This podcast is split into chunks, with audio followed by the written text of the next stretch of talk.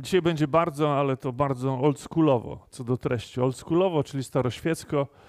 Staroświecko to słowo, które samo w sobie jest już staroświeckie, więc zobaczycie, że przeniesiemy się w jakieś odległe krainy dzisiaj. Ale nie dlatego, że będę mówił o, o dawnych czasach, tylko będę mówił o dawnych ideach, które nie są dawne wcale co do, co do ich aktualności. Jeśli byśmy powiedzieli, że są takie dwa tematy, które wywierają największy wpływ na nasze życie, czyli jest to poznanie Boga i dążenie do świętości, to takie powiedzenie wcale nie jest zabiegiem marketingowym, jest to realna prawda. Jestem przekonany, że tak rzeczywiście z tego właśnie, z tych dwóch kwestii wynika wszystko inne, co jest istotne dla naszego życia. Poznanie Boga i dążenie do świętości. Tym bardziej, że kiedy gubimy z pola widzenia ideę świętości, to gubimy też coś, co naprawdę uszlachetnia nasze życie. I trochę, trochę nie wiem, co jest przyczyną, a co jest skutkiem, ale tej, w tej kwestii, że, że to nasze chrześcijaństwo stało się takie pospolite i, i brakuje w nim świętości. Co jest, co jest powodem, a co jest rezultatem? Jest taki zapomniany już właściwie werset ze Starego Testamentu, który mówi: Początkiem mądrości jest bojaźń Pana, a poznanie świętego to rozum. Przypowieści 9:10. E, będę często odwoływał się dzisiaj do takiego teologa, który nie żyje już od ponad 50 lat. Nazywał się Aiden Tozer. Aiden Wilson Tozer, amerykański teolog, który kończył swoje życie krótko po II wojnie światowej. E, I on pisał e, między innymi takie słowa: Człowiek, który dochodzi do właściwego przekonania o Bogu, uwalnia się od tysięcy doraźnych problemów, gdyż dostrzega, że dotyczą one spraw, które w większości nie mogą obchodzić go przez dłuższy czas. Inaczej mówiąc, rozmyślanie nad wiecznością Boga przywraca naszej doczesności właściwą proporcję. I to, co wielokrotnie powtarzałem w różnych swoich kazaniach, pozwala nam się oderwać trochę od tej doczesności, która, do której tak mocno przywarliśmy, no bo takie jest życie e, w tych czasach, w których żyjemy. Ten sam Tozer pisze, jednym z grzechów, do jakich najbardziej skłonne jest nasze serce, grzechem zapewne najcięższym wobec Boga, jest bałwochwalstwo, będące w swej istocie najzłośliwszym paszkwilem na naturę Boga. Bałwochwalcze serce zakłada, że Bóg jest kimś innym niż jest w rzeczywistości, co samo w sobie jest strasznym grzechem, i na miejsce Boga wprowadza jego namiastkę stworzoną na własne podobieństwo. Tak więc tworzymy sobie e, jakiś, jakiś obraz Boga. Ateiści też tworzą sobie jakiś obraz Boga, w którego nie wierzą i trudno się dziwić, bo ja też bym nie uwierzył w takiego Boga. E, gorzej, jak ludzie wierzący tworzą sobie jakiś obraz Boga, w który wierzą, a który jest nieprawdziwy. I dlatego to wszystko sprowadza nas właśnie do tej kwestii e, poznania Boga, a przez poznanie Boga poznanie Jego świętości. Mówi o tym y, rzadko cytowany Psalm 50, gdzie czytamy w pewnym, pewnym miejscu tego psalmu, nie od początku, od 16 wiersza, lecz do bezbożnego rzecze Bóg. Po co wyliczasz ustawy moje i masz na ustach przymierze moje? Wszak nienawidzisz karności i lekceważysz słowa moje. Gdy widzisz złodzieja, bratasz się z nim, a z cudzołożnikami zadajesz się. Ustom swoim pozwalasz mówić źle a język twój knuje zdradę. Siedzisz i mówisz przeciw bratu swemu, znieważasz syna matki swojej. Czyniłeś to, a ja milczałem, mniemałeś, żem tobie podobny. Karcę cię i stawiam to przed oczy twoje. O, takie słowa dzisiaj nie, nie, nie, nie wypada jest y, przytaczać wręcz, przynajmniej w niektórych kościołach, na szczęście nie we wszystkich. I to jest właśnie ta, ta idea, która pokazuje, że Bóg jest kimś całkowicie innym. Jest całkowicie kimś innym niż możemy go sobie wyobrazić, jeśli poddajemy go e, wymogom współczesnej kultury, ale jest też kimś całkowicie innym, jeśli tworzymy sobie taki obraz Boga, jaki nam pasuje, jaki jest dla nas wygodny w naszym życiu. Świętość, bo, bo tym się chcę zajmować yy, dzisiaj Świętość zwykle definiujemy za pomocą przeczeń, czyli mówimy, co, co, nie, jest, co nie jest święte, e, jako, jako kontrast do, do czegoś, co nie jest święte. jako coś, co jest inne od pospolitego. Ale ze świętością Boga jest inaczej. Dlatego, że Bóg jest początkiem, więc wszystko inne należałoby definiować w porównaniu do Niego. Czyli On jest punktem odniesienia. E, tradycyjnie mówimy więc, że, że świętość to jest oddzielenie się od grzechu i wszelkiej nieczystości, e, właśnie na zasadzie kontrastu, porównania, ale spójrzmy na to właśnie odwrotnie. Spójrzmy na to z tej drugiej strony, że jest czystość, jest dobro, jest miłość i to jest stan naturalny. To jest coś, co powinno być dla nas punktem odniesienia w każdej sytuacji. Jako, jako to, do czego się odwołujemy. Bo taki jest Bóg i dlatego właśnie w taki sposób powinniśmy na każdą rzecz patrzeć. Czy jest czysta, czy jest dobra i czy jest, y, y, czy emanuje miłością. To jest, to jest właśnie jakby rodzaj, właściwy sposób definiowania świata. I w tym kontekście zaraz zobaczymy, czy, czy jakakolwiek rzecz, jakikolwiek człowiek jest święty, czy nie jest święty. Dlatego, że Bóg jest święty, czyli jest dobry, jest, jest czysty i jest miłością. Natomiast stan oddzielenia od Boga, czyli stan oddzielenia od tego właśnie stanu czystości, dobroci i miłości, rodzi grzech, nieczystość i zło. Zadaniem Starego Testamentu było objawienie Bożej świętości. Nie tak jak uważała, czy dalej uważa teologia liberalna, która przedstawia Stary Testament jako obraz ludzkich poszukiwań Boga, po prostu, że człowiek szuka Boga i Stary Testament odzwierciedla. Nie. Stary Testament objawia Bożą świętość. I tego przede wszystkim e, nas uczy żebyśmy zbliżali się do Boga, który jest święty, tego, który jest całkowicie inny. Celem prawa, tego prawa, który otrzymał Izrael od Boga, było objawienie, objawieniem Izraelowi świętości Boga właśnie, jako wskazanie punktu odniesienia do właściwego postępowania. Jest wzorzec, jest właściwe postępowanie i teraz przyrównajcie do tego to, co jest waszym, waszym udziałem, to, co jest waszym życiem. Cały czas, za każdym razem przyrównujcie to do tego wzorca.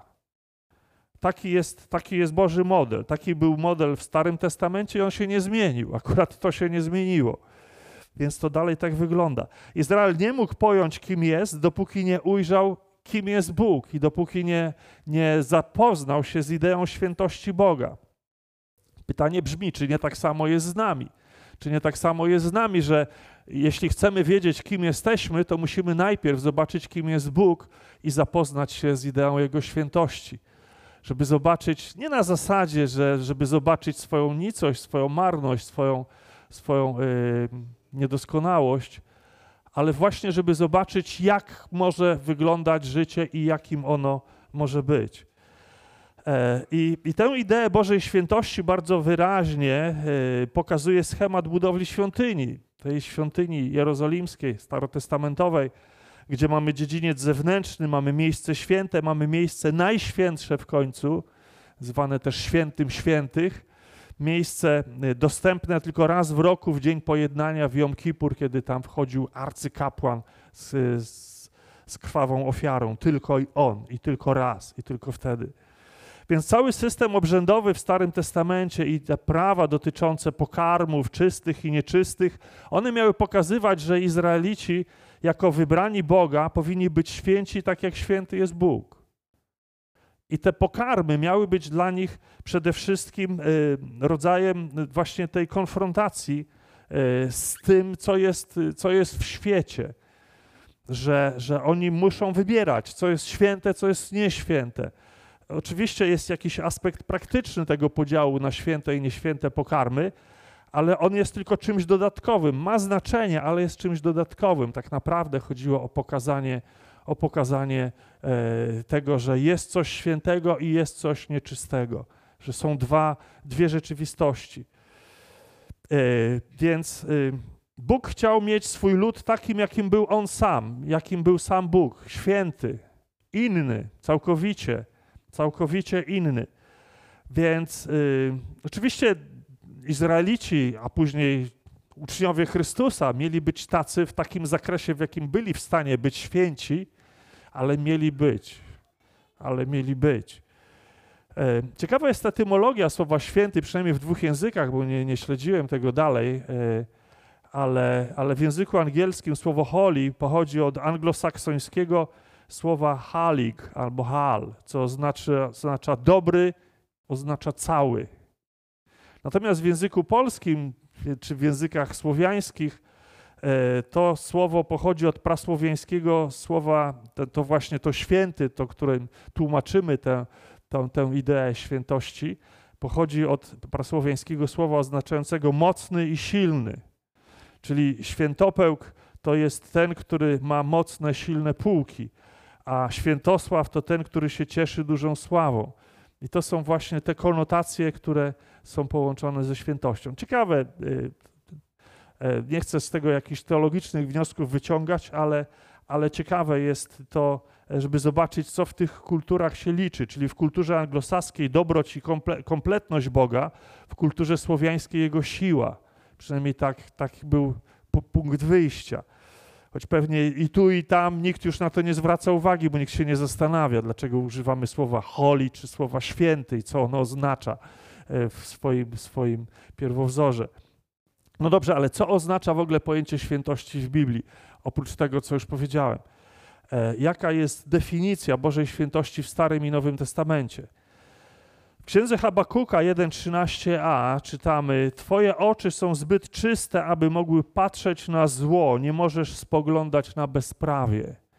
To jest to, co, co wynika z tego, że Bóg jest święty. Natomiast w pierwszym liście Jana w Nowym Testamencie 1:5 czytamy: A zwiastowanie to, które słyszeliśmy od Niego i które Wam ogłaszamy, jest takie, że Bóg jest światłością, a nie ma w nim żadnej ciemności coś, co jest wykluczające, coś, co jest absolutnie, można powiedzieć, zero-jedynkowe. Czy albo jesteś światłością, albo jesteś ciemnością. Bóg jest światłością. I nie ma w nim żadnej ciemności, nie ma w nim żadnego pomieszania, nie ma w nim żadnego 98 plus 2, 99 plus 1, 99,5 plus pół i tak dalej. Jest tylko światłością. I to jest świętość. Tylko. Tylko jedna rzecz i nie ma żadnej innej, która z nią jest zmieszana. I tym, czym dla Izraela w Starym Testamencie był, y, były obrazy y, świątyni czy pokarmów, które miały im coś przybliżać, miały im coś uzmysławiać, miały im coś pokazywać jakby na co dzień, bo to też jest ciekawy zabieg ze strony Boga, kiedy Izraelici, Izraelici szli do świątyni i kiedy mieli do czynienia z pokarmami, to za każdym razem mieli okazję konfrontować się z tym, co jest święte i z tym, co jest nieświęte. Jest to taki, taki element edukacyjny w tym, w tym całym modelu uczenia Izraela. Więc tym, czym dla, dla Izraela były obrazy świątyni i pokarmów, tym dla ludu Nowego Testamentu jest obraz Golgoty. To jest obraz świętości. Obraz świętego, który poszedł na krzyż, tego, który był w stu procentach światłością, nie było w nim żadnej ciemności, czyli nie było w nim żadnego grzechu i poszedł na krzyż. I jak mówi Martin Lloyd Jones, krzyż jest, Bóg jest święty, tak święty, że tylko dzięki strasznej śmierci mógł nam przebaczyć. Krzyż jest najwyższym i najbardziej wzniosłym świadectwem i przejawem świętości Boga. Tak mówi Martin Lloyd Jones. Jeszcze jedno, żeby dobrze y, móc zrozumieć powody Bożego działania, dlaczego w taki sposób właśnie y, y, Bóg, Bóg działa i te powody, które nam się kłócą z zasadą Bożej miłości, zobaczmy na, na, na słowa jeszcze raz, zacytuję Aidena Tozera, który powiedział, ponieważ główną troską Boga o swój wszechświat jest troska o jego zdrowie moralne, czyli o świętość, cokolwiek jest jej przeciwne, wywołuje Boże niezadowolenie. Aby zachować swoje dzieło stworzenia, Bóg musi niszczyć wszystko, co może mu zagrażać. E, co może zagrażać nie Bogu oczywiście, bo Bogu nic nie zagraża, ale co zagraża Bożemu dziełu stworzenia. Więc Bóg niszczy to wszystko, co jest nieświęte i co w, przez tą swoją nieświętość jakby pożera to, to, co jest święte, jakby pozbawia to święte tego, tego, tej, tej, tej doskonałości. Więc my dzisiaj kompletnie nie rozumiemy tej idei i, i, wręcz może ona nas, y, niektórych, y, oburzać, że jak to, że Bóg miałby coś niszczyć, że niszczyć wszystko, co mu zagraża, temu dziełu Bożemu, Bo jak to Bóg niszczy, a Bóg powinien przecież kochać. Czyli Bóg powinien zagarniać, przygarniać, każdego przytulać i tak dalej. A jak to, że Bóg ma niszczyć? Ale, ale to jest właśnie ten, ten problem, bo wynikający z naszej kultury bezbożności, bezbożności, czyli życia bez Boga, e, gdzie ta kultura zbudowana jest na całkowicie innych zasadach niż kultura Bożej świętości, Bożej doskonałości. Więc w tej naszej kulturze bezbożności, mówię naszej, mówiąc o, o ludzkości jako całej, nie ma niczego absolutnego, nie ma niczego doskonałego, nie ma obiektywnego wzorca, dla, dla którego, do którego dążymy. Wszystko jest subiektywne, wszystko jest względne, wszystko jest poddawane, poddawane rewizji, wszystko jest poddawane y, wątpliwościom i tak dalej. I w to miejsce, w momencie, kiedy, kiedy ta nasza kultura bezbożności uznaje, że nie ma niczego, co jest doskonałe, nie ma niczego, co jest dobre, nie ma niczego, co jest pełne, to miejsce pojawia się przyzwolenie na to, żeby to człowiek był kreatorem zasad, żeby to człowiek ustanawiał granice, żeby to człowiek ustanawiał wzorce i cele, no bo on może to zrobić. Skoro nie ma nikogo, kto jest większy niż my, no to kto ma to zrobić, jeśli nie my? I skoro nie ma czegoś, co jest doskonałe, no to ustanawiamy to tak, jak potrafimy, tak, jak umiemy, więc każdy może to ustanawiać. Zobaczcie, jaki to jest przekręcony świat, jaki to jest świat strasznej pomyłki, strasznego nieporozumienia, który wszedł w miejsce świata Bożej świętości. I to, to prowadzi nas do, do następnego punktu, który już się trochę pojawił, kiedy powiedziałem o tym, że, że Bóg niszczy wszystko, co jest nieświęte. Więc y, dostrzegamy pewne napięcie pomiędzy świętością a miłością Boga. I dla niektórych jest to problem nie do pogodzenia, kiedy patrzą na Stary Testament i te Boże dzieła, właśnie te Boże nakazy, kiedy Izrael ma niszczyć wszystko przed sobą, to co jest nieświęte. Więc to się kłóci z naszym obrazem Bożej, Bożej miłości niektórzy e, nawet próbowali rozwiązać ten, ten problem, to napięcie w ten sposób, że że, że to jest inny Bóg w Starym Testamencie, później Bóg się zmienia, w Nowym Testamencie jest inny i dlatego on już jakby się nauczył, e, jakby się zreflektował, że to nie jest ta metoda i, i zaczyna inaczej działać przez Chrystusa i tak dalej. Więc, e, więc dla, dla wielu ludzi ta karząca świętość Boga stanowi problem e, do, nie do pogodzenia z tym, z tym obrazem kochającego Boga Ewangelii. Więc w związku z tym, y, żeby to jakoś y, pogodzić jedno z drugim, naprawić, jedni idą w stronę bezdusznego rygoryzmu, żeby obroni, obronić Bożą świętość, i, i wtedy wszystko bardzo ściśle, bardzo ostro y, ustanawiają na zasadzie zasad, które trzeba wypełniać.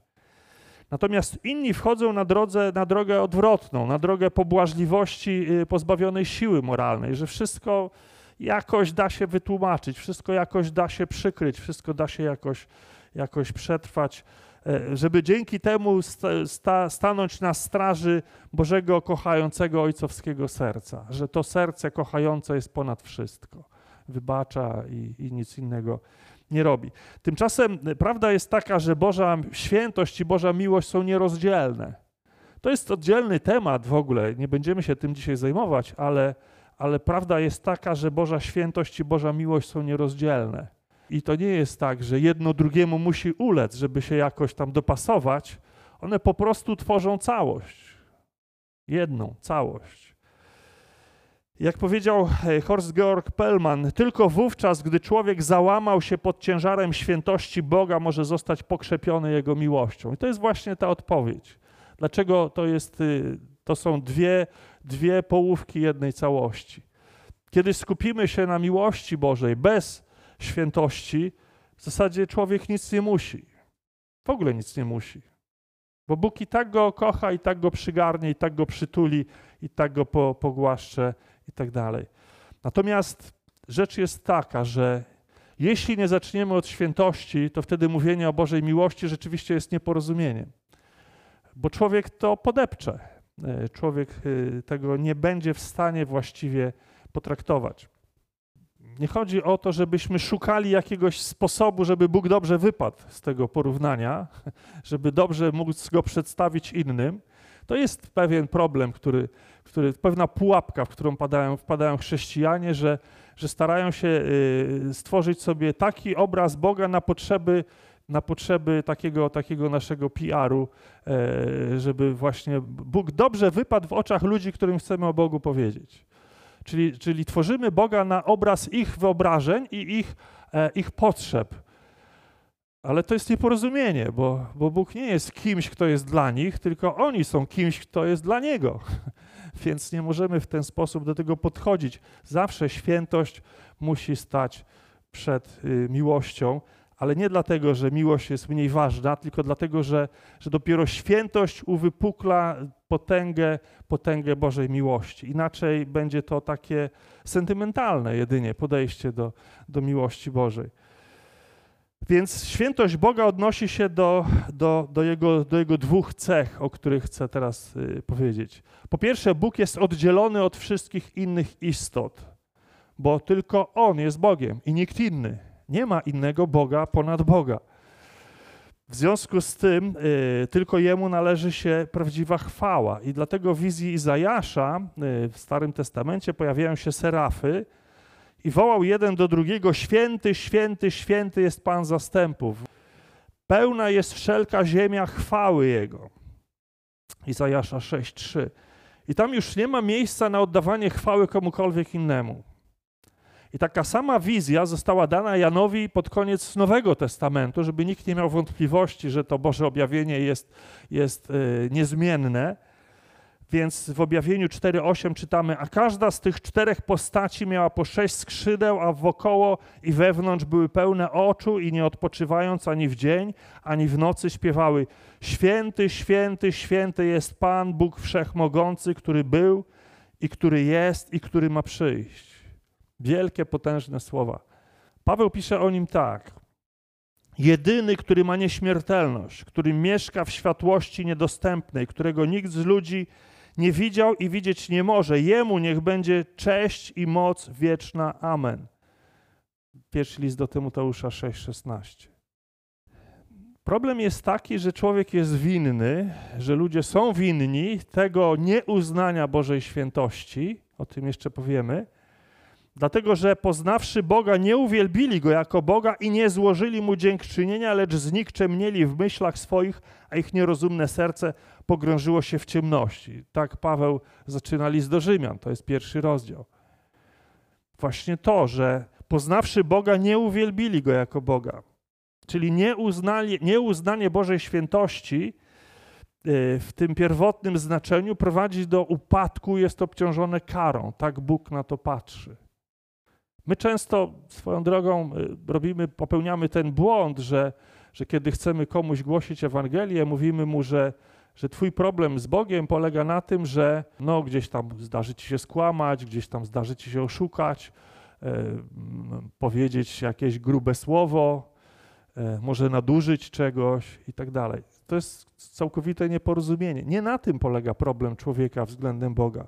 Problem człowieka względem Boga polega na tym, że człowiek nie uznaje Bożej świętości, nie uznaje Bożego panowania. A to, to są naprawdę drobiazgi w kontekście tego, co człowiek zrobił i co, co go upodliło, bo właśnie e, odwrócenie się od Bo Boga świętego sprowadza człowieka na, na te wszystkie manowce grzechu, które, które tam sobie wymieniamy później. Więc y, mylimy y, skutek z przyczyną. E, więc to jest obciążone karą. I, i, i my, my często niesłusznie karę wiążemy z upadkiem, e, który jest właśnie skutkiem nieuznania świętości Boga. Tymczasem musimy zwrócić uwagę nie na skutek, ale na powód, dlaczego człowiek taki jest w swoim życiu, dlaczego to robi, dlaczego, e, dlaczego kłamie, oszukuje, zabija i, i tak dalej. Dlaczego robi te wszystkie rzeczy? I kiedy mówimy człowiekowi, że to jest złe i tego nie powinieneś robić, on sobie myśli, no dobrze, to ja muszę teraz uważać, żeby tego nie robić, ale wszystko inne zostaje po staremu, to jest kompletnym nieporozumieniem. Bo jeśli w jego życiu nie zmieni się to, że Bóg jest święty i do tej świętości muszę dopasować swoje życie i weryfikować swoje życie z tym, że Bóg jest święty, to to, że w tym jednym, drugim, trzecim, czwartym punkcie swojego życia coś tam troszkę, troszkę się podciągnę, czy troszkę rzadziej będę robił złe rzeczy, niczego nie zmieni tak naprawdę. A powodem całego problemu człowieka jest tak naprawdę odrzucenie porządku y, świętości Boga, czyli zakwestionowanie Bożego niepodzielnego panowania. I tu się wszystko zaczyna, że człowiek zbuntował się przeciwko Bogu, który y, miał być Panem wszech rzeczy i punktem odniesienia wszech rzeczy. Człowiek powiedział: Ja chcę być punktem odniesienia. E, I ja chcę po swojemu tym światem zarządzić. I tak to robimy cały czas do tej pory, e, w sposób absurdalny z reguły. Więc, więc kiedy zakwestionowaliśmy to Boże niepodzielne panowanie, e, zakwestionowaliśmy to też definiowanie rzeczywistości. I sami ją sobie definiujemy, tak jak powiedziałem. Chcemy sami określać, co jest dobre, co jest słuszne, co jest moje i tak dalej. I z tego wy, wy, wy, wywodzą się wszystkie problemy tego świata, tak naprawdę. Kiedy my sami chcemy ustalać, no bo to, co dla mnie będzie dobre, nie będzie dobre dla ciebie. To, co dla mnie będzie słuszne, nie będzie słuszne dla ciebie. I tu zaraz mamy konflikt, zaraz ludzie skaczą sobie do oczu w taki czy inny sposób, czasem na skalę całych narodów, całych światów. Więc, y, więc tak naprawdę y, to wszystko jest zamachem na Boże panowanie i na Boży porządek. I, I, nie da się tego troszkę podszpachlować, trochę podmalować, żeby wyglądało lepiej, nie tak raziło w oczy, przynajmniej żeby z, z daleka wyglądało w miarę dobrze. Nie da się tego zrobić. Zwyczajnie się nie da. To była pierwsza kwestia, pierwsza, pierwsza z tych cech y, definiujących świętość Boga. Po drugie, świętość Boga, kiedy patrzymy na nią z punktu widzenia etyki, czyli źródeł właściwości postępowania, jak pisze Bruce Milne, odnosi się do jego oddzielenia od wszystkiego, co mu się przeciwstawia. Czyli świętość Boga z etycznego punktu widzenia odnosi się do tego, że Bóg jest oddzielony od wszystkiego tego, co mu się przeciwstawia. I jak powiedział XIX-wieczny e, szwajcarski teolog Frédéric Louis Godet, określa y, tę świętość Boga jako atrybut, w którym Bóg czyni siebie absolutną normą siebie samego. Czyli inaczej mówiąc, to Bóg jest fundamentem wszystkich e, moralnych standardów, czyli od Niego tak naprawdę się wszystko zaczyna. Wszystkie definicje zaczynają się od Boga i u Niego się wszystkie kończą. E, I nie mamy tutaj żadnej dowolności, żeby sobie to ustalać po swojemu, tak jak nam się wydaje. W związku z tym dobre jest to wszystko, czego pragnie Bóg, natomiast zło to jest to wszystko, co sprzeciwia się Jego woli. Prosty podział. Nie da się tego prościej ująć. Natomiast problem nie polega na tym, że to jest trudne do zrozumienia, tylko to jest trudne do przyjęcia, bo to nas strąca z pozycji tych, którzy mają prawo sobie definiować, ustalać e, i rządzić, krótko mówiąc. Więc w Starym Testamencie y, Boża świętość oddziaływała praktycznie na Izraelitów w ten sposób, że Bóg, który sam siebie określał jako święty Izraela, e, na przykład w Izajasza 43:3, bo ja, Pan, jestem Twoim Bogiem, ja, święty Izraelski, Twoim wybawicielem i tak dalej. On, y, Bóg wy, wymagał, żeby Izrael się dostosował w swoim postępowaniu do, do jego charakteru, do tego charakteru, jaki Bóg objawił pośród nich.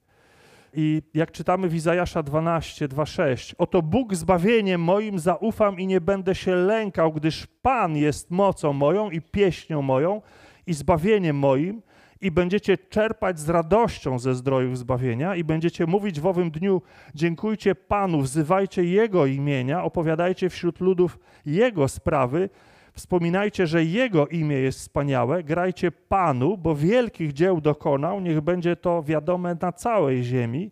Wykrzykuj i śpiewaj radośnie mieszkanko Syjonu, bo wielki jest pośród ciebie święty Izraelski. Cały czas uwaga się skupia na Bogu. Cały czas Bóg jest tym, od którego pochodzi wszelkie dobro. Nie my produkujemy dobro, Bóg jest tym, który jest źródłem dobra. Kiedy człowiek bierze się za produkowanie dobra, wynika z tego zawsze katastrofa. To rodzi zawsze katastrofę. E, I to jest tylko, ktoś powie, no ale dlaczego człowiek jest taki głupi, że zamiast zwrócić się do źródła dobra, sam próbuje to dobro imitować i wychodzi mu tak, jak wychodzi.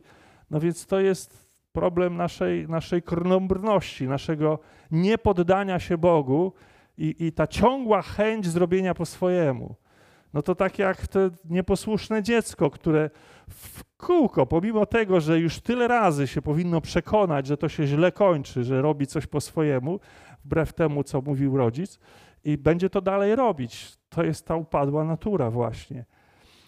Więc tutaj w tym, w tym tekście Wizajasza y, mowa jest o tym, że Izrael doświadczając Bożego dobra miał za zadanie napełniać się tym dobrem, żeby to go zmieniało, żeby to ich zmieniało. Dobro, które pochodzi od Boga, ma nas zmieniać. Bóg zawsze był bardzo czuły na tym, y, w tym, tym odnośnie tego etycznego aspektu naszego życia. Nam to dzisiaj trochę zginęło z pola widzenia, niestety, jeśli chodzi o współczesne chrześcijaństwo. Natomiast dla Boga to było zawsze bardzo ważne, że dobro ma nas zmieniać. Dobro ma nas zmieniać. Nam się łatwiej zajmować doktryną, nam się łatwiej zajmować pewną teorią, pewną, pewną nauką, niż zajmować się życiem, które ma nas zmieniać, ma, ma się zmieniać. Ale Bo Bożym zamiarem było właśnie to. I, i, I dlatego y, w związku z tym, że w czasach Nowego Testamentu zamieszkuje w nas Duch Święty, jest to do, dla nas pewnego rodzaju zobowiązaniem etycznym, żeby unikać wszelkiej nieprawości i niemoralności. Mowa o wierzących ludziach oczywiście, bo ich zamieszkuje Duch Święty, więc oni otrzymują od Boga to powołanie. Dałem wam Ducha Świętego, mówi Bóg, i dlatego bądźcie taki jak, tacy jak ja. Jestem święty, jestem dobry. Jesteście powołani do świętego życia. Y, w pierwszym liście do Koryntian czytamy: Uciekajcie przed wszeteczeństwem. Wszelki grzech, jakiego człowiek się dopuszcza, jest poza ciałem, ale kto się wszeteczeństwa dopuszcza, ten grzeszy przeciwko własnemu ciału. Albo czy nie wiecie, że ciało wasze jest świątynią Ducha Świętego, który jest w was i którego macie od Boga, i że nie należycie też do siebie samych? Drogoście bowiem kupieni, wysławiajcie tedy Boga w ciele waszym. Jeszcze z listu do Tesaloniczan 4:3 i dalej. Taka jest bowiem wola Boża, uświęcenie wasze, żebyście się powstrzymywali od przeteczeństwa. Albowiem nie powołał nas Bóg do nieczystości, ale do uświęcenia. Uświęcenie to, to jedno z tych słów, którego, których przestaliśmy używać. Uświęcenie. Świętość, uświęcenie. Święty Bóg. Święty człowiek, który powinien być święty. Myśmy oczywiście stworzyli sobie ten, ten własny obraz świętości. Tam niektóre kościoły to sobie podefiniowały zupełnie i stworzyły z tego całą dużą naukę, e, ale to nie ma nic wspólnego cały czas z tym, e, o co Bogu chodziło. Współczesny teolog Bruce Milne wyróżnia takie cztery cechy Bożej natury w kontekście e, istniejącego związku między Bożą świętością a Bożą miłością. Czy to jest Boża prawość, zgodność Jego świętości z Nim samym, już nie będziemy tego rozwijać, Boża sprawiedliwość, czyli Jego święta wola, święta e, wola w działaniu, Boży gniew. Jak mówi John Murray, gniew to święte wzburzenie Boga występującego przeciwko temu wszystkiemu, co jest sprzeczne z Jego świętością. To zawsze mamy z tym problem, bo, bo wydaje nam się, że gniew Boży jest czymś, co powinniśmy gdzieś tam schować, raczej ukryć, niż, niż to eksponować. Natomiast, jak, jak pisze Milne, bez gniewu Bóg nie byłby prawdziwie święty, jego miłość przekształciłaby się w sentymentalizm. Nie jest to gniew stronniczy, kapryśny, czy uzależniony od emocji jak u człowieka. Jest to, jest to gniew, który, za którym stoi Boża doskonałość, więc bądźmy pewni, że Boga nie poniosło i, i Bóg nie mści się na kimś, kogo nie lubi, ale okazuje gniew dlatego, że że, że ta czyjaś grzeszność y, zagraża Bożej świętości, czy zagraża w tym sensie, że psuje to, to Boże dzieło w człowieku. I czwarty, czwarty element Bożej natury to jest Boża dobroć, która należy zarówno do Jego świętości, jak i miłości. To sprawia, że, że nie można rozdzielić tego właśnie od siebie. Więc jaki jest cel biblijnego objawienia świętości Boga? Jest nim pouczenie nas o tym, jak zbliżyć się do Boga. W liście do Hebrajczyków w 12 rozdziale czytamy: Przeto okażmy się wdzięcznymi my, którzy otrzymujemy królestwo niewzruszone i oddajemy, oddawajmy cześć Bogu tak, jak mu to miłe, z nabożnym szacunkiem i bojaźnią, albowiem Bóg nasz jest ogniem trawiącym. I to jest taka prawda, że e, żyjemy w czasach pospolitych, więc nasza relacja z Bogiem stała się pospolita. Utraciliśmy pojęcie królewskiego majestatu. Jeśli oglądaliście niedawną ceremonię koronacji Karola III, była rzadka okazja, żeby coś takiego zobaczyć na żywo, to mogła ona się nam wydawać dzisiaj y, teatralna i dziwaczna. Tymczasem obrazowała odrębność króla od zwykłych śmiertelników. Oczywiście, y, po prawdzie, dzisiaj już nieuznawana zgodnie z prawidłami demokracji, ale dawniej znacząca. I dawniej to miało pokazać, że król jest Bożym pomazańcem, jest kimś innym niż zwykli ludzie, niż zwykli śmiertelnicy. I dlatego to widzieliście właśnie w taki sposób. Dzisiaj w naszych relacjach nie, nie chodzi już o ten dworski ceremoniał, ale o świadomość y, ważności i niezwykłości tego, y, do którego przychodzimy. Natomiast właśnie brakuje nam tej bogobojności, brakuje nam tej świad świad świadomości, świadomości tej, tej wyjątkowości obcowania z Bogiem, którą zastąpiły bezpo, bezpośredniość i pospolitość. I zdajemy się myśleć w związku z tym, że to Bóg jest dla nas, a nie, że my jesteśmy dla Niego. Jeszcze jedna ważna rzecz związana z tą świętością, bo idea świętości pomaga nam y, zrozumieć naturę grzechu. Nie pojmiemy, jak straszna jest natura grzechu bez właściwej koncepcji Bożej świętości. To znaczy, nigdy nie, nie, nie uświadomimy sobie, jak straszną rzeczą jest grzech, dopóki nie porównamy tego do Bożej świętości. Bo, bo możemy wtedy ten grzech bagatelizować. Mówimy sobie, no to jest pewna słabość, to jest pewna ułomność, e, wymsknęło mi się, tak się zdarzyło y, i tak dalej. Więc bagatelizujemy. Natomiast y, dopóki nie podejdziemy w pobliżu ognia trawiącego, jak, jak Bóg jest określany, to zawsze będziemy mieć tę, tę pokusę bagatelizowania grzechu. I, I tutaj nie chodzi wcale o strach przed karą. Nie, nie mówię o tym. Chodzi o to, że nauczyliśmy się współżyć z bezbożnością i patrzymy na nią jak na coś normalnego. To już ostatni raz cytuję Tozera. Nie przeżywamy rozczarowań, nie znajdując pełni prawdy w naszych nauczycielach, doskonałej wierności w mężach stanu, nieposzlakowanej uczciwości w handlowcach czy absolutnego zaufania w naszych przyjaciołach. Aby przetrwać, ustanowiliśmy niezbędne przepisy, które zabezpieczają nas przed przestępstwami ludzkości. E, Tozer tak to opisywał ponad pół wieku temu. Ciekawe, jakby opisał nasze czasy.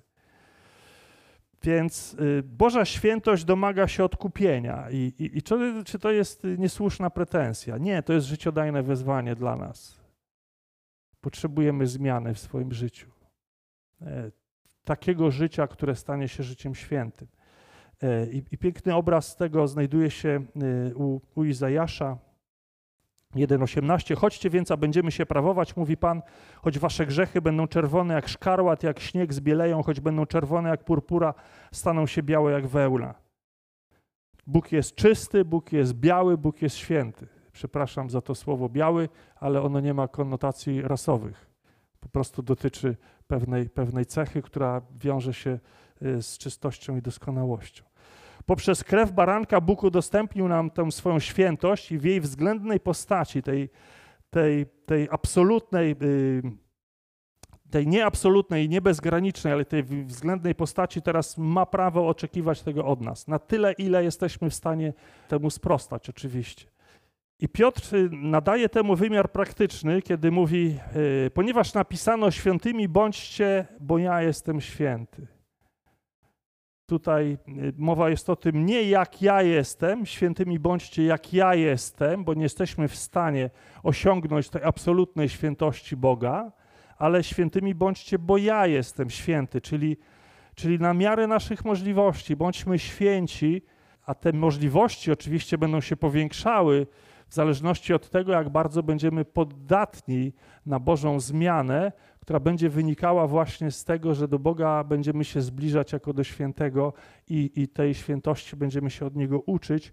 I Duch Święty, który w nas mieszka, będzie nas przekształcał w stronę Bożej świętości. Więc to jest właściwie jedynie wstęp. To, co dzisiaj powiedziałem przydługo, y, to jest jedynie wstęp, takie wprowadzenie do zajmowania się świętością Boga, które prowadzi nas do zajmowania się naszą własną świętością. Od tego się zawsze zaczyna. Od świętości Boga przechodzimy do własnej świętości. To musi mieć ten aspekt praktyczny. Nie chodzi o to, że tylko zajmujemy się Bogiem dla Niego samego, chociaż to też jest cenne, niewątpliwie. ale tu chodzi o ten, o ten efekt y, jakby edukacyjny. Uczymy się czegoś, co, co na nas wpływa. Od tego się właśnie zaczyna zmiana. I współczesny człowiek, co prawda, nie takiej zmiany szuka w swoim życiu generalnie. Ludzie różnych zmian szukają, ale nie tej. Natomiast rzeczywiście jest to zmiana, której współczesny człowiek potrzebuje bardziej niż kiedykolwiek wcześniej ludzie jej potrzebowali. Więc y, przejmijmy się tym. Weźmy to sobie do serca i zobaczmy, jak bardzo to y, będzie nas zmieniało. To właśnie, jaka jest natura Boga i jakie jest pragnienie Boga względem nas. Amen.